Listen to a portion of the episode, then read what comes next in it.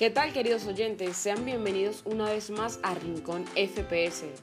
Hoy en esta edición de podcast repasaremos las noticias más importantes del mundo del entretenimiento. Esto y mucho más a continuación.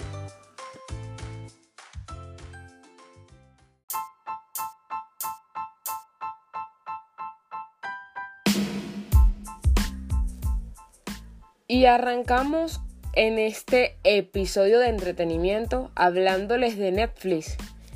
Y es que la plataforma dio a conocer que se encuentran trabajando en una serie spin-off de los Bridgerton.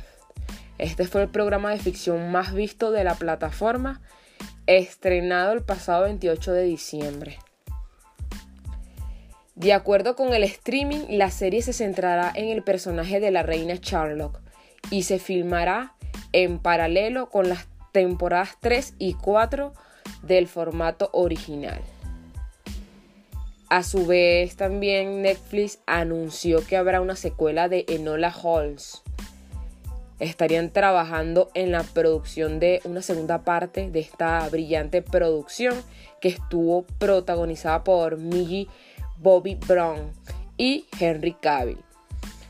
Estas cintas están basadas en la serie de libros de Los misterios de Enola Holmes y cuentan la historia de la rebelde hermana adolescente de Sherlock, quien también es una detective.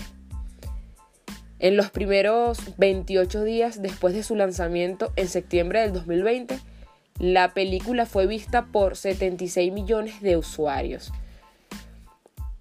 Esta cinta siempre la recomendamos porque es bastante entretenida y bueno, da un mensaje muy bonito al final.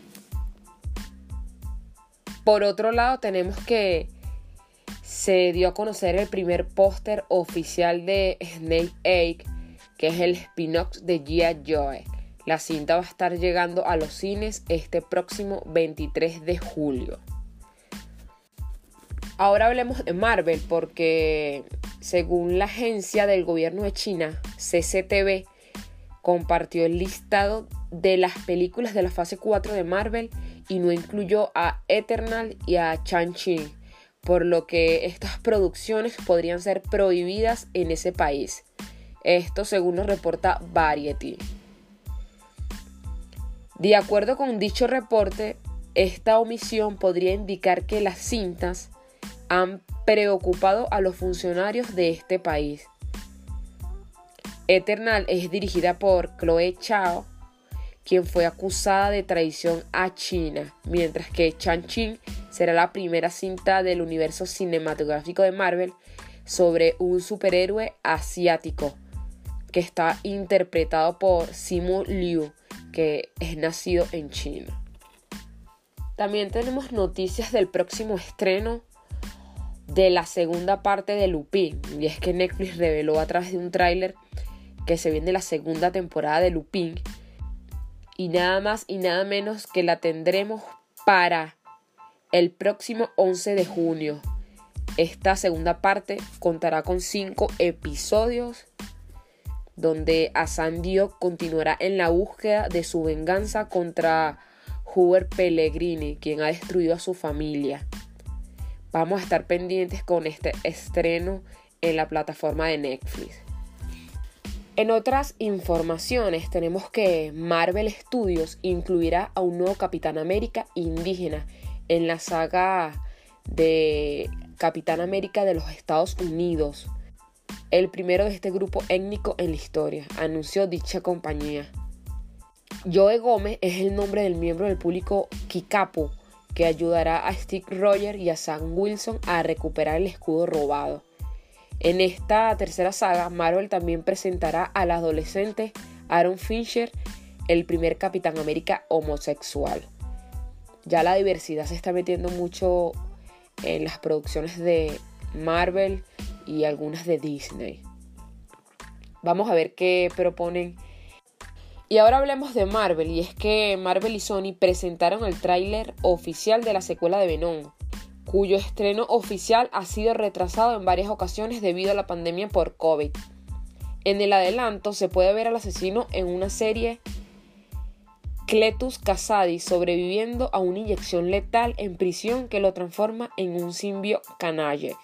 Una vez él y Eddie Brock hacen las paces con su alter ego Venom y luchan en un enfrentamiento de simbiontes.